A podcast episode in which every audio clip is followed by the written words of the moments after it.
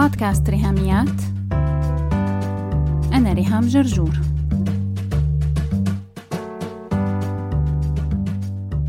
مرحبا، اليوم موعدنا مع الفصل الثاني من كتاب الحزن الواعي في حلقة رقم مئة وستة وخمسين من بودكاست ريهاميات. رح شارككم بمختارات من الأوديو بوك وتسجيلات الكتاب الصوتي من استوديو بودكاست ريهاميات لحتى أقرأ لكم مقتطفات من الفصل الثاني، وخليكم معنا لآخر الحلقة يلي فيها إعلانات مهمة للفترة الجاي. وبرجع بذكركم يلي ما سمع حلقة رقم مئة وأربعة وخمسين و مئة وخمسة وخمسين تعملوا بوز وتسمعون بالتسلسل لحتى تتعرفوا على مقدمة كتاب الحزن الواعي والفصل الأول، وتقدروا تتابعوا حلقة اليوم بأكثر تدقيق. كتاب الحزن الواعي: التعامل مع الحزن والأسى وطرق التأقلم مع ألم الفقد بعد وفاة شخص عزيز. الفصل الثاني: فقد شخص عزيز، موت الأحباء. في الأمثلة التي ذكرناها في الفصل الأول عن أنواع الفقد، قلنا أن النوع العاشر هو أصعبها على الإطلاق، فاستحق منا تخصيص فصل مستقل لأنه النوع الذي يسبب أقصى حزن وأسى وألم، لأن الوفاة أمر غير قابل للتغيير، فموت الأحباء هو أقصى فقد وخسارة على الإطلاق، وهي الخسارة التي يركز عليها مجمل الكتاب لأنها الأصعب، ليس فقط في حدة الألم ولكنها أيضا الأصعب في خطوات التشافي وفي محاولات استمرارية الحياة بدون وجود الشخص العزيز والفقيد الغالي. إن فقدان شخص عزيز يسبب الحزن والأسى بشكل مختلف جدا عن باقي أنواع الفقد، وهو حزن حاد في شحنة المشاعر، وأيضا حزن يطول عبر السنين. ليس هذا فقط، لكنه حزن يتسرب إلى كل ناحية من نواحي حياتنا، ويؤثر على كل زاوية وكل تفصيلة في حياتنا بشكل حتمي وغير قابل للاسترجاع واستعادة الحياة كما كانت عليه قبل رحيل الأحباء.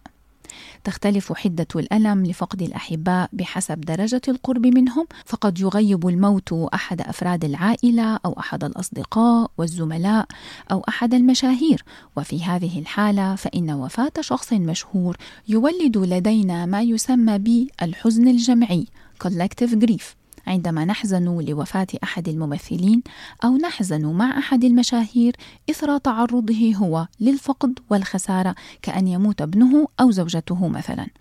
نختبر حزن فقد الأحباء أيضاً بشكل غير مباشر عندما يكون الفقيد الغالي هو عزيز بالنسبة لشخص قريب مني، فأعيش حالة الحزن مع صديقتي عند وفاة والدتها، أو أحزن مع زوجي عند وفاة والده، أو أشارك ابنتي حزنها لأن زميلتها في المدرسة توفاها الله، وما إلى هنالك من أمثلة لحزن وألم الفقد بعد موت الأحباء. التوازن والحكمة: يجب التنويه هنا إلى ضرورة التوازن والحكمة في التعامل مع حزن وألم الفقد، فالتوازن مطلوب كي لا نقلل من أهمية الأنواع التسعة للفقد، فهي كلها مهمة وتستدعي منا الوعي والعمل على تخفيف أضرارها النفسية، مع المعرفة بالاحتمالية الدائمة لاختبار أكثر من فقد بنفس الوقت، وهذا يزيد الأمر صعوبة في التأقلم وتجاوز الألم. لكن الحكمة أيضا مطلوبة في أن نعترف بأن حزن وألم الفقد بعد وفاة الأحباء هو أقصى نوع من أنواع الحزن والفقد، وأننا في حديثنا عن حزن وألم فقد الأحباء الذين غيبهم الموت لا مجال للمنافسات أو المقارنات أو المقاييس أو الاعتبارات الشخصية والاجتماعية، وكأن هناك جائزة ما سيحصل عليها الشخص الذي تألم أكثر من غيره، فنرى الناس عند مشاركة الحزن والألم يقولون عبارات تحمل معنى المنافسة والمقارنة: أنت حزينة لفقد زوجك، أنا حزينة أكثر منك لأن أبي وأمي كليهما متوفيان ولأنني لم أتزوج، لذا كوني ممتنة أنك على الأقل تزوجتي. أو نسمع أحدهم يقول: حتى وإن كان كلينا قد خسر أخاه لكن حزني أنا أكبر لأن أخي توفي في حادث، أما أخوك فتوفي بمرض السرطان مما أعطاك الفرصة لوداعه، وهذا ما لم أحصل عليه أنا لأن أخي توفي فجأة. الاختلاف وليس المقارنة: بالطبع هناك فروقات في حالات الوفاة، لكن هذه الفروقات يجب أن نتناولها ليس من زاوية المقارنة وإنما من منطق الاختلاف فيما بينها. إن المقارنة أمر عقيم لا بل مؤذٍ وجارح للشخص المتألم، لكن التفكير بالاختلاف هو أمر لا ينطوي على المراتب أو التقييمات، وإنما لرفع الوعي بأن اختلاف حالات الوفاة يعني اختلاف حدة وشدة الحزن، وبالتالي اختلاف الحزن الواعي، أي اختلاف طريقة تناول الحزن بهدف الوصول إلى تعامل أفضل مع ألم ما بعد الفقد. لإيضاح فكرة الاختلاف وليس المقارنة، دعونا نفكر بفتاة فقدت جدتها وأم فقدت ابنها. نكرر ونقول أن لا مجال للمقارنة في حزن وألم فقد الأحباء، لكن بالطبع هناك فروقات واختلافات كالمثال السابق شديد الوضوح. ولكي نذكر مثالا آخر، يمكننا التفكير بشخص قد فقد أباه بحادث سير، وآخر فقد زوجته بجريمة قتل أو هجوم إرهابي. هذه الأمثلة توضح لنا الاختلاف في طريقة الوفاة، وهي أمر يسبب الاختلاف في حدة الحزن وفي نوعه، ليس بهدف المقارنة إطلاقا ولا بهدف منح الجائزة لأكبر المتألمين، وإنما بهدف الوعي حول اختلاف حدة الألم وشدة الحزن، واختلاف الاحتياج في العلاج النفسي وفي طريقة تعامل المتخصصين، وأيضا تعامل العائلة والأصدقاء مع الشخص المتألم، لأن طريقة الوفاة مختلفة، ولأن الفقيد الغالي مختلف في قربه من الشخص الحزين وفي قوة العلاقة ما بينهما. إن الموت علينا حق، وكلنا كبشر سوف تنتهي حياتنا في هذه الديار الفانية، لكن سنة الحياة هي أن يتوفى الشخص وهو في سن كبير إثر الشيخوخة، فيكون حزننا فيه القدر الكبير من التقبل والتسليم والتعامل الهادئ والمتوازن مع فقد الأجداد، بينما فقد الشباب والأبناء وطرق الموت الاستثنائي التي سنتكلم عنها لاحقا فهي حالات من الحزن والألم تكون فيها الفجيعة أكبر من قدرة العقل على الاستيعاب، ويفوق الألم قدرة الجهاز العصبي للبشر على التحمل.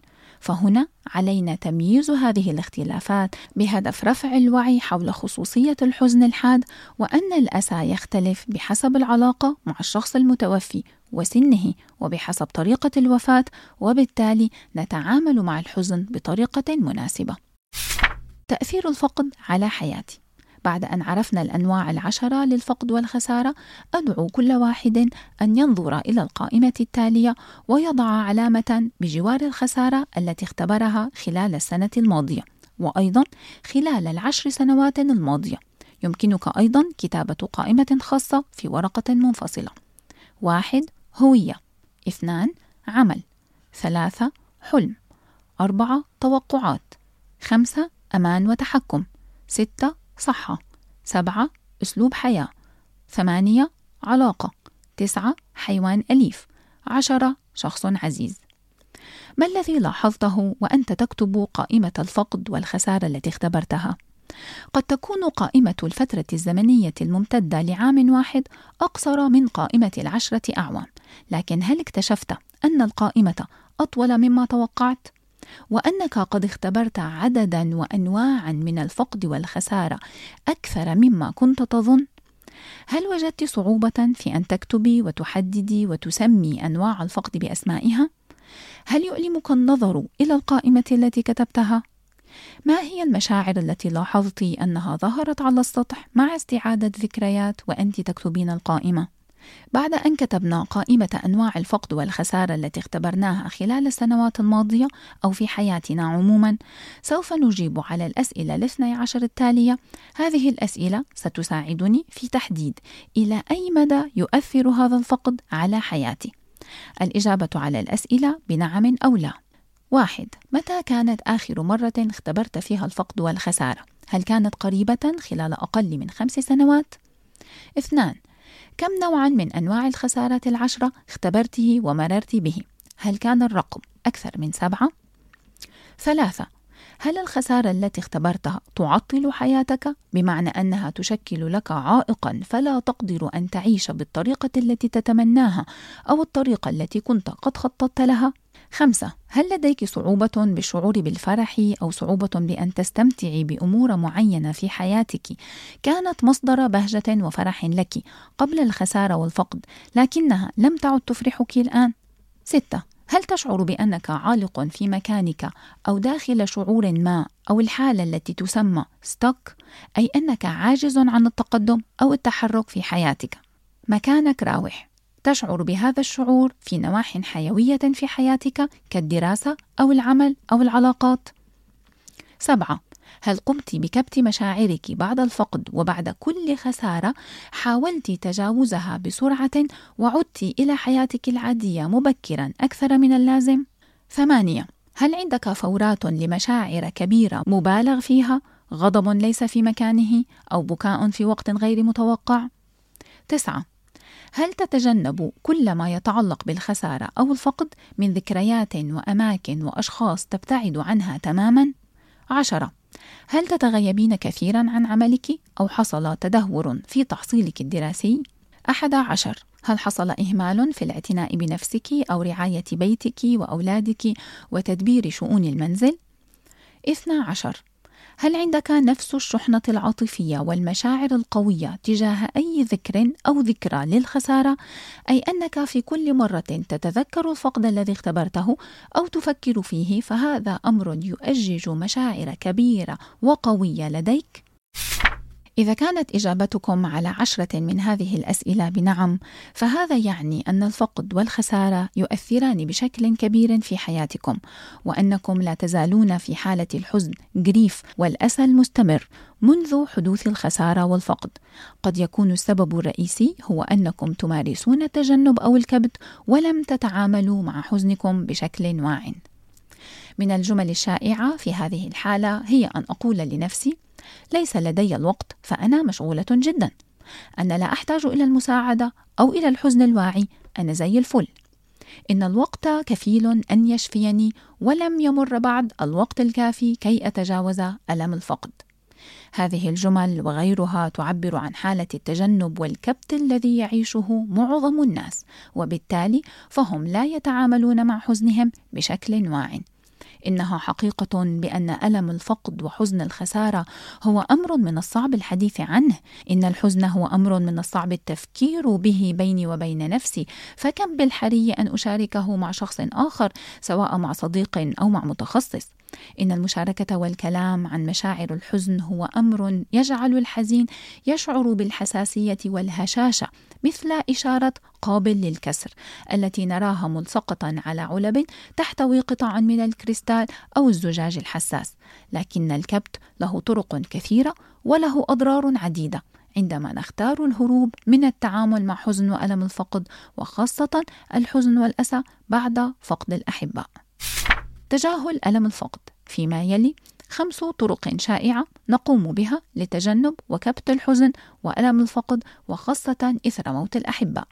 واحد، الهروب والتطنيش التام وتجاهل الفقد وكأنه لم يكن، لا آتي على ذكر اسم الشخص المتوفي نهائيا، أو أتجنب الحديث عنه أو عنها تماما، أتجنب موضوع خسارة شغلي أو طلاقي أو القطيعة التي بيني وبين أخي أو الإجهاض والحمل الذي خسرته.